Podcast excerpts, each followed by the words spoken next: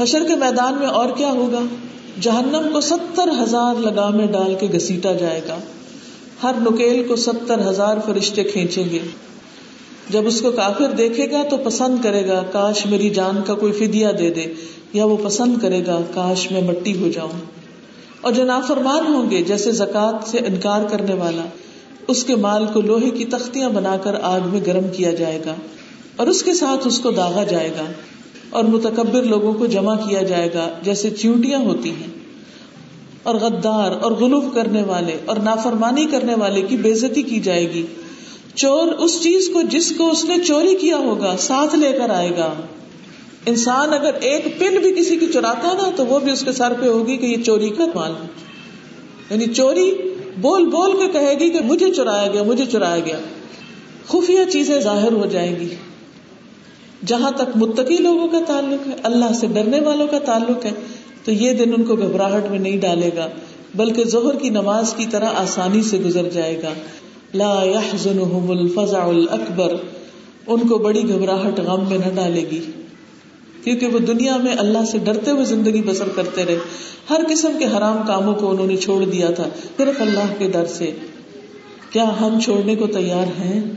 جب ہمیں پتا چل جائے کہ یہ چیز اللہ تعالیٰ کو پسند نہیں، تو کیا ہم اسے چھوڑ سکتے؟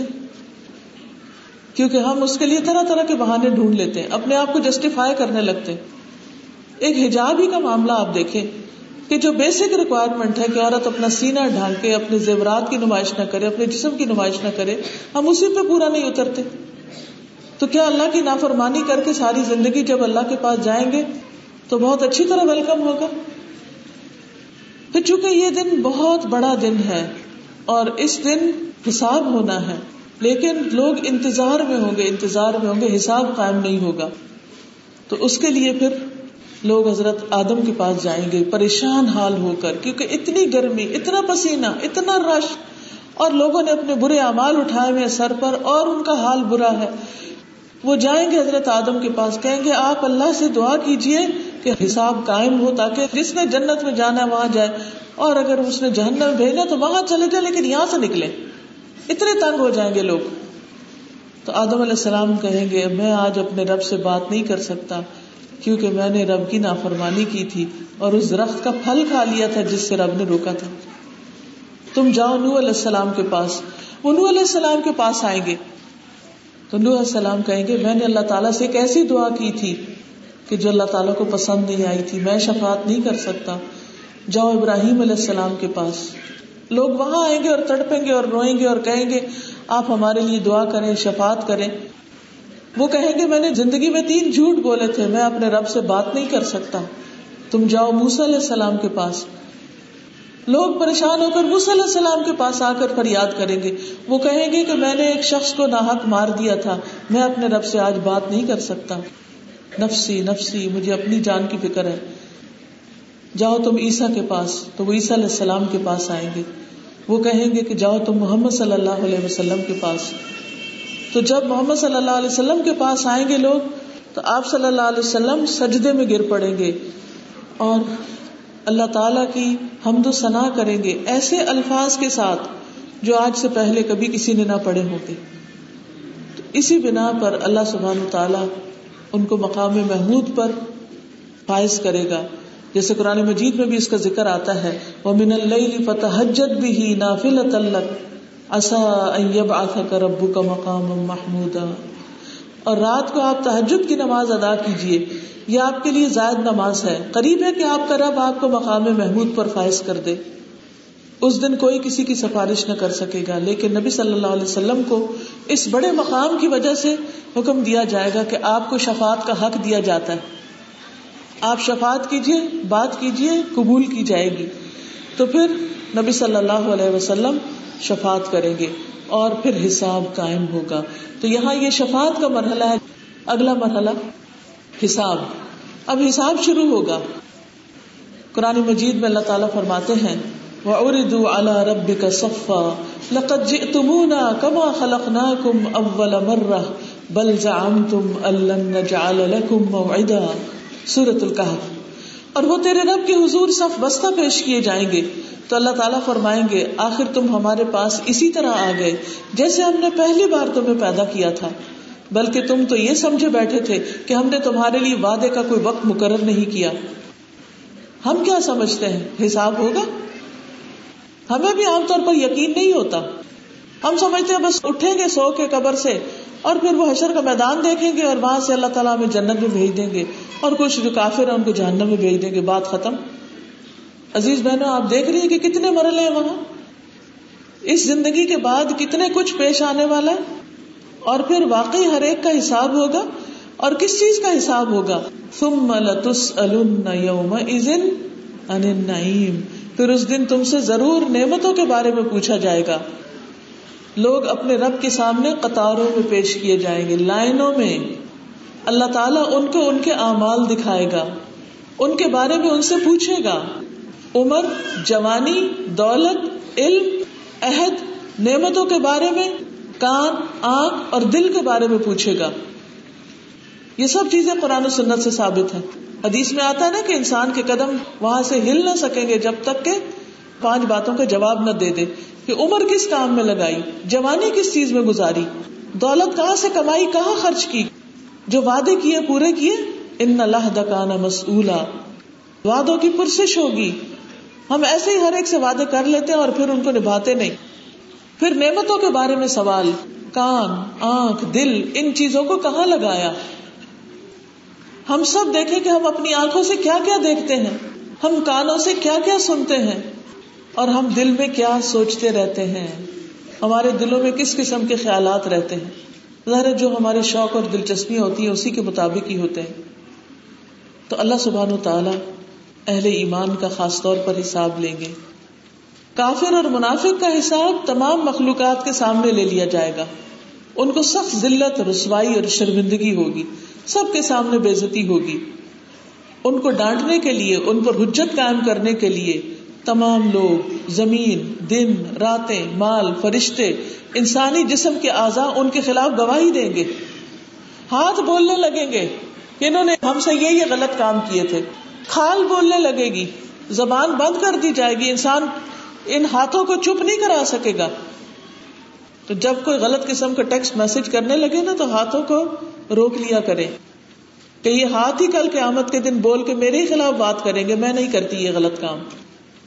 جس کان سے غلط بات سننے لگے، اس بات کو روک دے کہ کل یہ کان ہی میرے خلاف گواہی دے گا۔ مجھے نہیں غلط باتیں سننی، مجھے میوزک نہیں سننا، مجھے حرام کام نہیں کرنے، مجھے چگلی اور غیبتوں سے کوئی دلچسپی نہیں۔ تو کافر اور منافق کے جسم کے آزاد بولنے لگے گے، حجت ان کے خلاف ثابت ہوگی، وہ گناہوں کا اقرار کر لیں گے۔ اور مومن کو اللہ تعالیٰ علیحدگی میں بلائیں گے، الگ کر کے۔ سوچیے وہ وقت کیسا ہوگا، کتنی گھبراہٹ ہوگی۔ اور اس سے گناہوں کا اقرار کروائیں گے۔ یہاں تک کہ وہ خیال کرے گا کہ وہ مارا گیا۔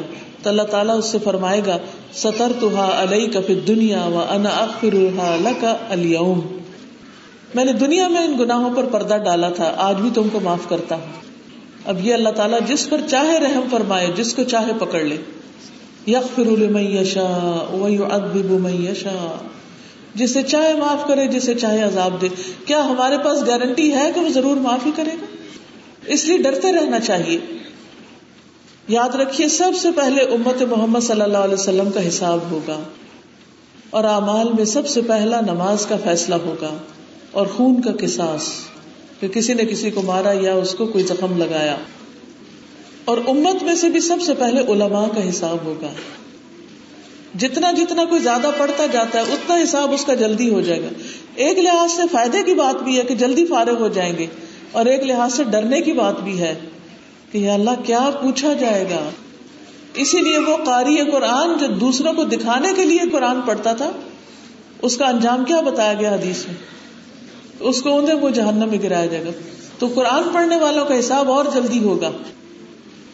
تو اگر انہوں نے اللہ کی خاطر کام کیے، لوگوں کو دکھانے کے لیے نہیں اور اپنے روپ جتانے کے لیے نہیں، صرف اللہ کو راضی کرنے کے لیے، تو ان اعمال کا ان کو فائدہ ہوگا۔ اور جس نے دکھاوے کے کام کیے ہوں گے، اپنی شان بنانے کے لیے کام کیے ہوں گے، اور اپنا نام بڑا کرنے کے لیے اس کے اعمال قبول نہیں کیے جائیں گے، بلکہ اس کے خلاف حجت بنیں گے۔ اگلا مرحلہ ہے، صحیفے امال نامے پھیلانا تطائر الصحف صحیفوں کا پھیلایا جانا۔ قرآن مجید میں آتا ہے وبود الکتاب فطر المجرمین مشفقین مما فیہ ویقولون یا ویلتنا ما لهذا الكتاب؟ لا يغادر صغیرة ولا كبیرة الا احصاها ووجدوا ما عملوا حاضرا۔ ولا يظلم ربك احدا اور کتاب رکھی جائے گی۔ پس تم مجرموں کو دیکھو گے کہ اس سے ڈرنے والے ہوں گے۔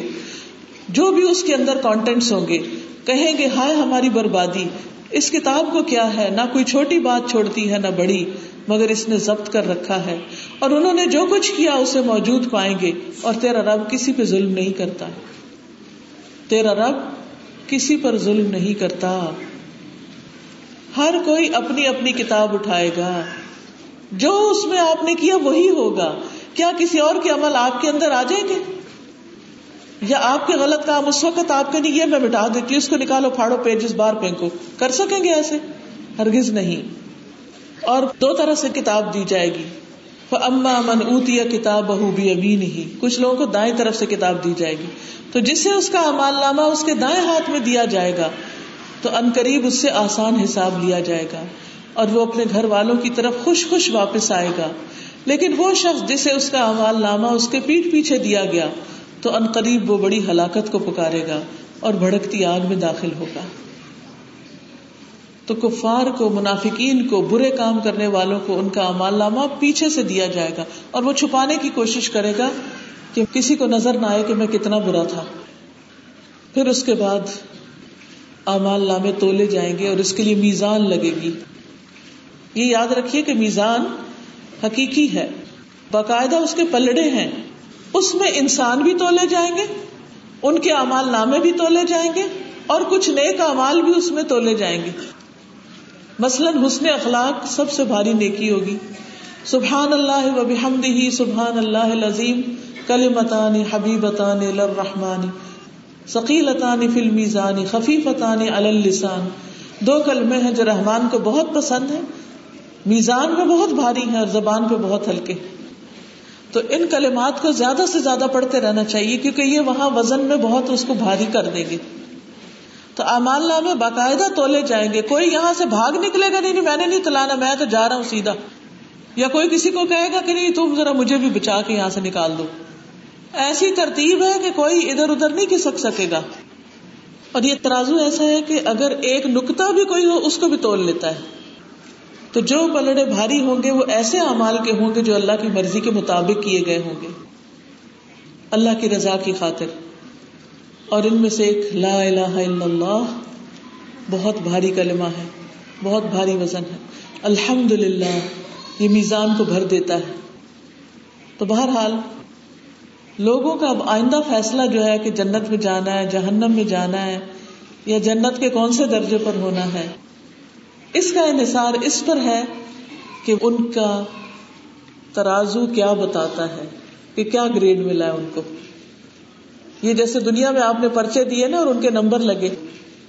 تو اس ترازو سے پورا ریکارڈ سامنے آ جائے گا کہ اس شخص کی اتنی نیکیاں، اتنی نمازیں، اتنا ذکر ہے اور اتنی برائیاں ہیں۔ جو بھی ہوگا وہ پورا اسکیل صحیح کیلکولیشن کے ساتھ آپ کو بتا دے گا کہ آپ کیا ڈیزرو کرتے ہیں۔ آج کل ایسی مشینیں نکل آئی ہیں نا کہ جو آپ کے جسم کے سارا بتا دیتی ہے انرجی لیول بتا دیتی ہے کہ آپ کے لنگس کیسے کام کر رہے ہیں، آپ کا ہارٹ کتنا کام کر رہا ہے، آپ کی کڈنیز کا کیا فنکشن ہے۔ اسی طرح قیامت کے دن انسان کے ڈفرنٹ اعمال کی کوالٹی اور ان کا وزن اور ان کی نیکی اور وہ سب الگ الگ پتہ چل جائے گی۔ تو انسان کہے گا، اس نے تو چھوٹی چیز بھی نہیں چھوڑی اور بڑی بھی نہیں، سبھی گن لیے ہیں، کچھ بھی نہیں چھوڑا۔ تو جو ہم باتیں کرتے ہیں، یہ سوچ کے کیا کریں کہ یہ بھی لکھی جا رہی ہے اور ان کا بھی وزن ہونا ہے۔ تو اب آپ دیکھیے کہ آئندہ اب جو مرحلے آ رہے ہیں، وہ اس پر ڈپینڈ کرتے ہیں کہ آپ ہیں کون۔ اب آپ دیکھ رہے ہیں کہ یہ جو کالی لائن ہے نا، کالا ایرو نظر آ رہا ہے؟ یہ ہے کفار۔ اس کا حساب ساری مخلوق کے سامنے اللہ تعالیٰ لے کے اس کو سیدھا جہنم میں پھینک دیں گے۔ لیکن جو مومن ہوگا، اس کا حساب ہوگا اور اس کے بعد وہ آگے حوض کوثر پہ جائے گا۔ ایک ہے نہر کوثر اور ایک ہے حوض کوثر۔ نہر کوثر جنت کی نہر، جس کے دونوں کنارے سونے کے ہوں گے۔ اس کا پانی موتیوں میں بہتا ہوگا۔ اس کا پانی دودھ سے زیادہ سفید اور شہد سے زیادہ میٹھا ہوگا۔ یہ نبی صلی اللہ علیہ وسلم کو عطا کی گئی۔ اور حوض کوثر حشر کے میدان میں ہے۔ دو پرنالوں کے ساتھ پانی نہر کوثر سے حوض کوثر میں آ رہا ہے۔ مومن اس پہ جائیں گے۔ جو وہاں سے ایک بار پانی پی لے گا، اس کو کبھی پیاس نہیں لگے گی۔ ہر نبی کا ایک حوض ہوگا اور سب سے بڑا حوض محمد صلی اللہ علیہ وسلم کا ہوگا۔ اس حوض کا پانی دودھ سے زیادہ سفید، شہد سے زیادہ میٹھا، کستوری سے زیادہ خوشبودار، اس کے برتن سونے اور چاندی کے اور اتنے زیادہ جتنے آسمان کے تارے۔ اور اس کی لمبائی اردن کے ایلا شہر سے لے کر ادن کے شہر تک ہوگی اور اس کا پانی کوسر کی نہر سے آتا ہوگا۔ سوچئے کوئی چیز اتنی ٹھنڈی، اتنی میٹھی، اتنی خوشبودار اور اتنی سفید ہو تو کس سے ملتی جلتی آج کی دنیا؟ یا ملک شیک یا آئس کریم؟ لیکن یہ کس کو نصیب ہوگا؟ اس دھوپ کے دن، گرمی کے دن، پریشانی اور خوف کے دن جو سنت کی پیروی کریں گے۔ جو بدت کریں گے، ان کو روک دیا جائے گا اس سے۔ نبی صلی اللہ علیہ وسلم نے فرمایا، مسند احمد کی روایت ہے، لوگوں، میں حوض کوثر پر تم سے پہلے موجود ہوگا جب تم وہاں پہنچو گے تو ایک آدمی کہے گا، یا رسول اللہ صلی اللہ علیہ وسلم، میں فلاں بن فلاں ہوں۔ دوسرا کہے گا، میں فلاں فلاں شخص ہوں۔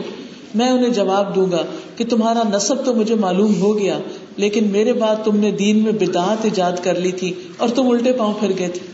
تو ان بدعت کی وجہ سے اب تم اس حوض سے میرے ہاتھ سے پانی نہیں پی سکتے۔ تو وہ اس سے محروم ہو جائے گا۔ کتنی بڑی محرومی ہوگی۔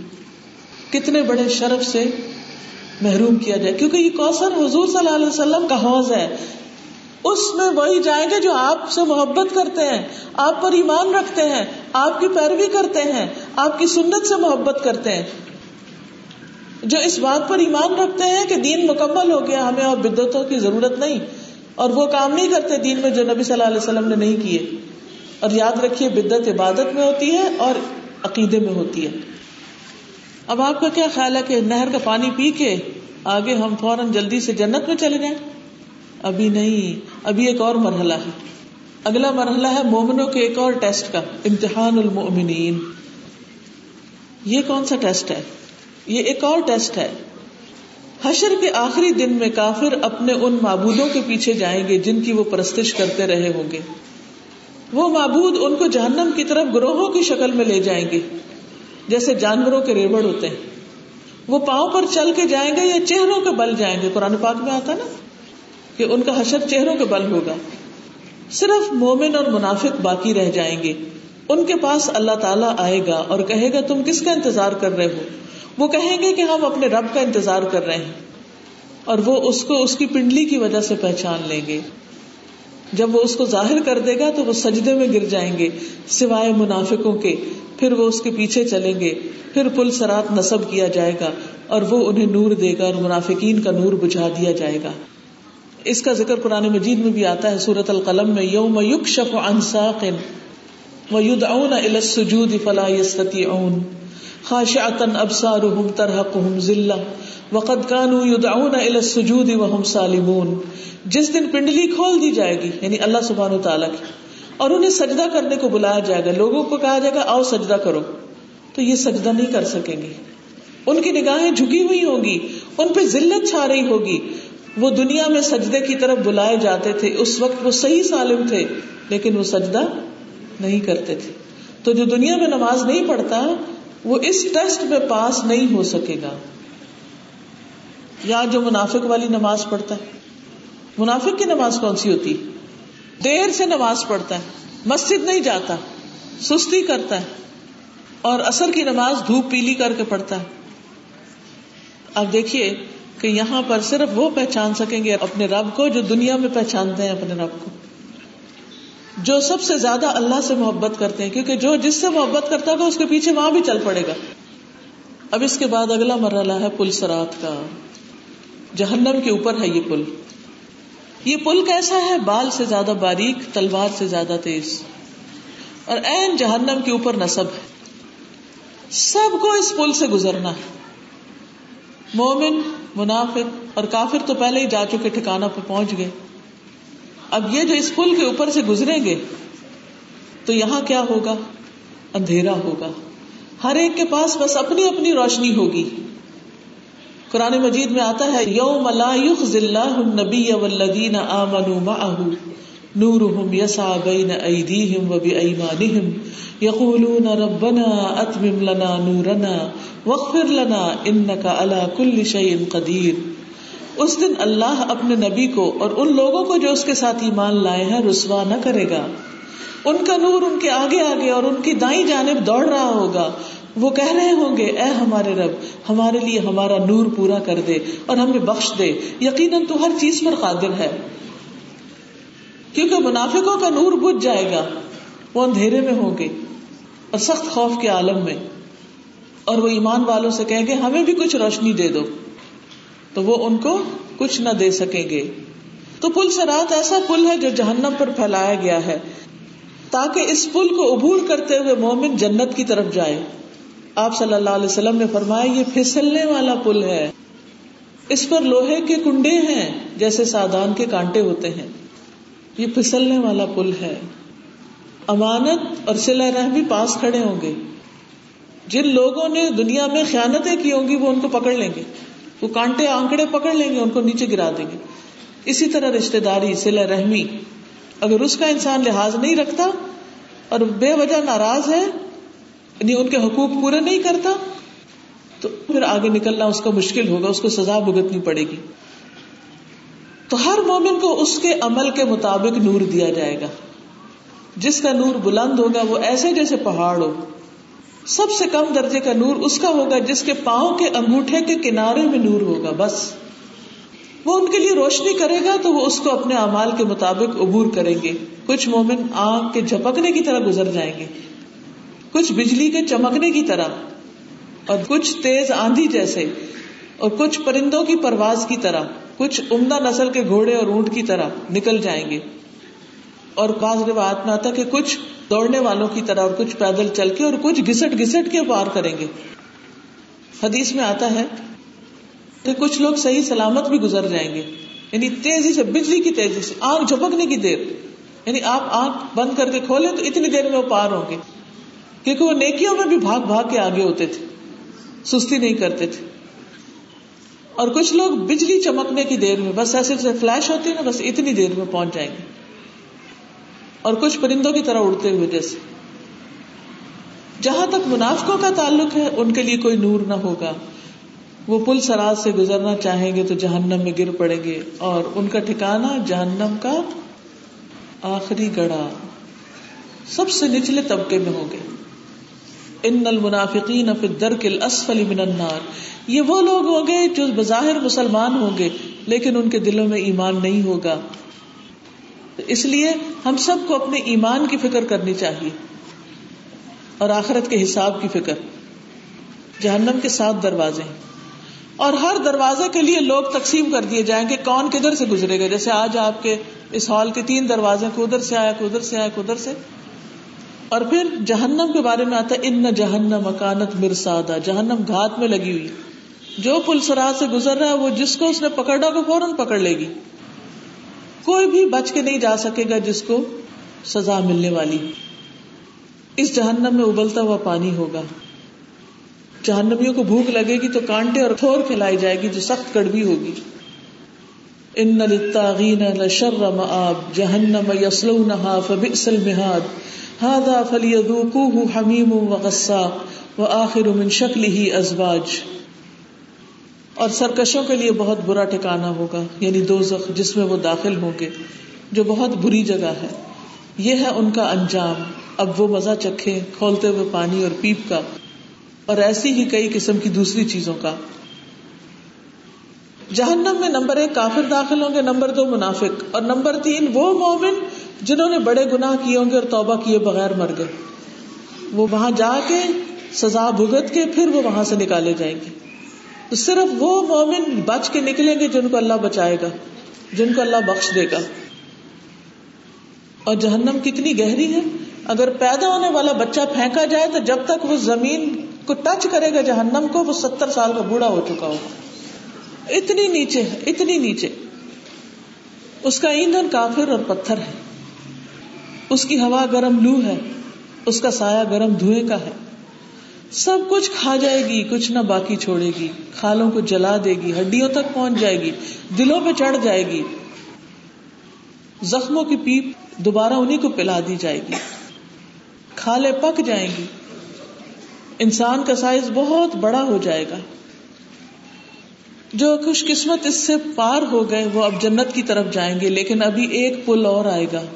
کنترا۔ کنترا کیا ہے؟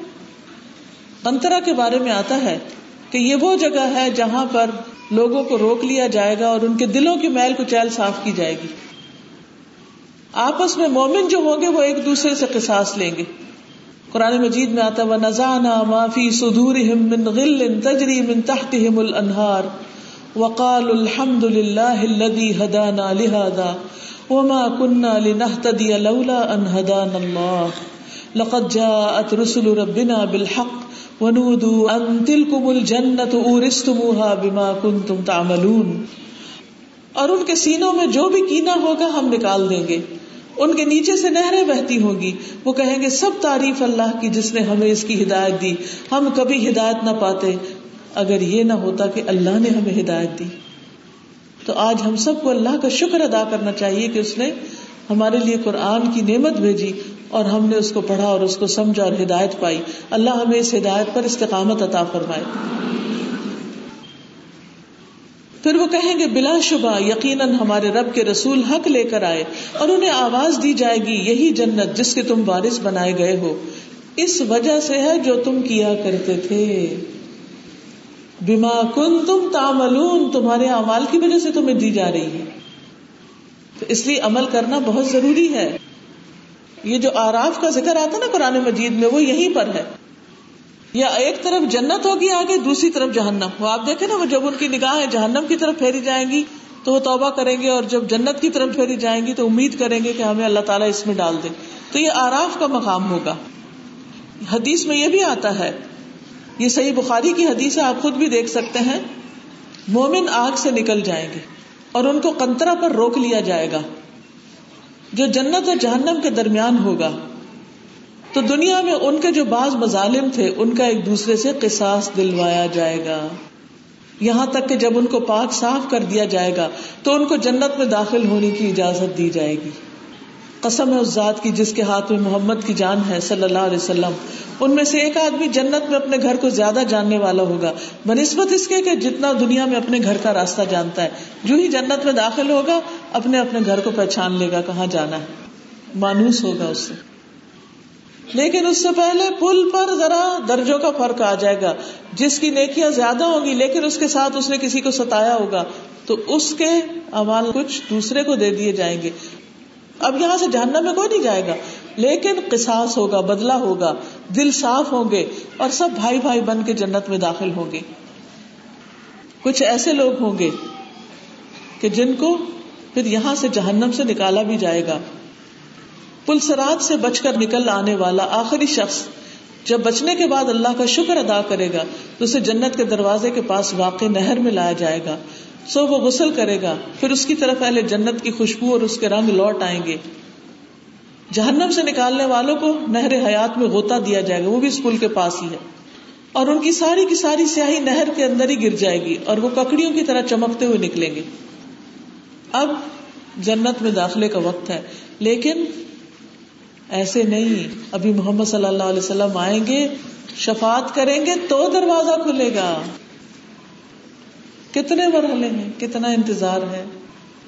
اور ہم اس کو اتنا معمولی سمجھتے ہیں۔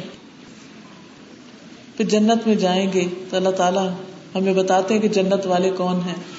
اللہ عباد اللہ المخلصین اولئک لهم رزق معلوم، فواکہ وهم مکرمون، فی جنات النعیم، علی سرر متقابلین، یطاف علیہم بکأس من معین، بیضاء لذة للشاربین، لا فیها غول ولا هم عنها ينزفون وعندهم قاصرات الطرف عین كأنهن بيض مكنون مگر اللہ کے خالص کیے ہوئے بندے یہی لوگ ہیں جن کے لیے مقرر رزق ہے۔ کئی قسم کے پھل اور وہ عزت بخشے گئے ہیں۔ نعمت کے باغوں میں تختوں پہ آمنے سامنے بیٹھے ہوں گے۔ ان پر صاف بہتی ہوئی شراب کا جام پھرایا جائے گا۔ جو سفید ہوگی، پینے والوں کے لیے لذیذ ہوگی۔ نہ اس میں کوئی سر درد ہوگا، نہ اس میں وہ مدھوش کیے جائیں گے۔ ان کے پاس نگاہ نیچی رکھنے والی، موٹی آنکھوں والی عورتیں ہوں گی، جیسے وہ چھپا کر رکھے ہوئے انڈے ہوں۔ وہاں کسی قسم کا غم نہ ہوگا، کوئی بیماری نہ ہوگی، کوئی بڑھاپا نہ ہوگا۔ اور وہی دراصل اصلی ہمیشہ ہمیشہ کا گھر ہوگا۔ جنت کے سو درجے ہوں گے۔ سب سے اوپر جنت الفردوس ہوگی، جس کے چھت عرش رحمان ہے۔ جنت میں داخلے پر پہلا ناشتہ جو دیا جائے گا، وہ مچھلی کی کلیجی کا ٹکڑا ہوگا۔ اور جو پہلا کھانا ہوگا، وہ جنت کے بیل کو ذبح کر کے دیا جائے گا، جو جنت کے اطراف میں چرتا ہوگا۔ اور اس پر پینے کے لیے ایک چشمہ ہوگا، جس کو سلسبیل کہا جاتا ہے۔ وہاں سے وہ پانی پیئیں گے۔ سونے اور جواہر موتیوں سے بنے ہوئے تختوں پر آرام کریں گے، تکیے لگا کے آمنے سامنے بیٹھ کے باتیں کریں گے، انجوائے کریں گے، آپس میں ملاقاتیں کریں گے، اور ایک دوسرے کو بتائیں گے کہ ہم دنیا میں اپنے گھر والوں میں ڈرتے ہوئے رہتے تھے، اللہ سے ڈر کے رہتے تھے، اور غلط کام نہیں کرتے تھے۔ تو ہمارے رب نے ہمیں جہنم کی آگ سے بچا لیا۔ ہم اس سے پہلے دنیا میں اسی کو پکارتے تھے نہیں صرف اللہ کو پکارتے تھے۔ بلا شبہ بڑا احسان کرنے والا اور رحم کرنے والا ہے۔ پھر جنت میں جب جنت والے رہنے لگ جائیں گے، ہر جمعے کو ایک بازار لگا کرے گا، جہاں مسک یعنی کستوری کے ٹیلے ہوں گے۔ جب وہ نکلیں گے تو ہوا چلے گی اور اس کی خوشبو ان ٹیلوں سے لگ کے ان کے سارے جسموں کو اور کپڑوں کو معطر کر دے گی۔ ان کے گھروں میں داخل ہو جائے گی، گھر خوشبو سے بھر جائیں گے۔ جب وہ واپس آئیں گے تو گھر والوں سے کہیں گے کہ تمہارا تو حسن پہلے سے زیادہ بڑھ گیا ہے۔ اور اس طرح ہمیشہ حسن بڑھتا رہے گا، بڑھتا رہے گا۔ جبکہ جہنم والوں کی سزا بڑھتی رہے گی، بڑھتی رہے گی، بڑھتی رہے گی۔ پھر آخر میں جنت میں اعلان کیا جائے گا کیا جنت والو، تم ہمیشہ صحت مند رہو گے، بیمار نہ ہوگے زندہ رہو گے، مرو گے نہیں، بوڑھے نہیں ہوگے آرام میں رہو گے۔ کبھی تکلیف نہ آئے گی۔ ونودو ان تلکم الجنت اورستموها بما کنتم تعملون۔ جنت میں سب سے بڑی نعمت اور دولت اللہ سبحان و تعالی کا چہرہ دیکھنا ہوگا، اللہ کا دیدار ہوگا۔ وجوہ یوم ناظرہ الى ربها ناظرہ۔ اس دن کچھ چہرے تر و تازہ ہوں گے، اپنے رب کو دیکھ رہے ہوں گے۔ للذین احسن الحسنى وزیادہ۔ جن لوگوں نے نیکی کی، ان کے لیے نہایت اچھا بدلہ ہوگا۔ اور کچھ زیادہ بھی ہوگا یعنی اللہ کا دیدار ہوگا۔ اور پھر ہر جمعہ کو اللہ تعالیٰ کا دیدار ہوگا، یوم المزید اس کا نام ہے۔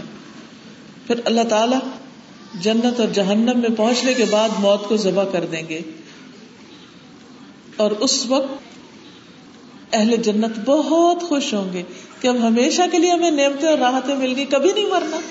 سوچئے، اگر دنیا میں کوئی آپ کو کہہ دے، اس گھر میں سے تم نے کبھی نہیں جانا، ہمیشہ رہو گی۔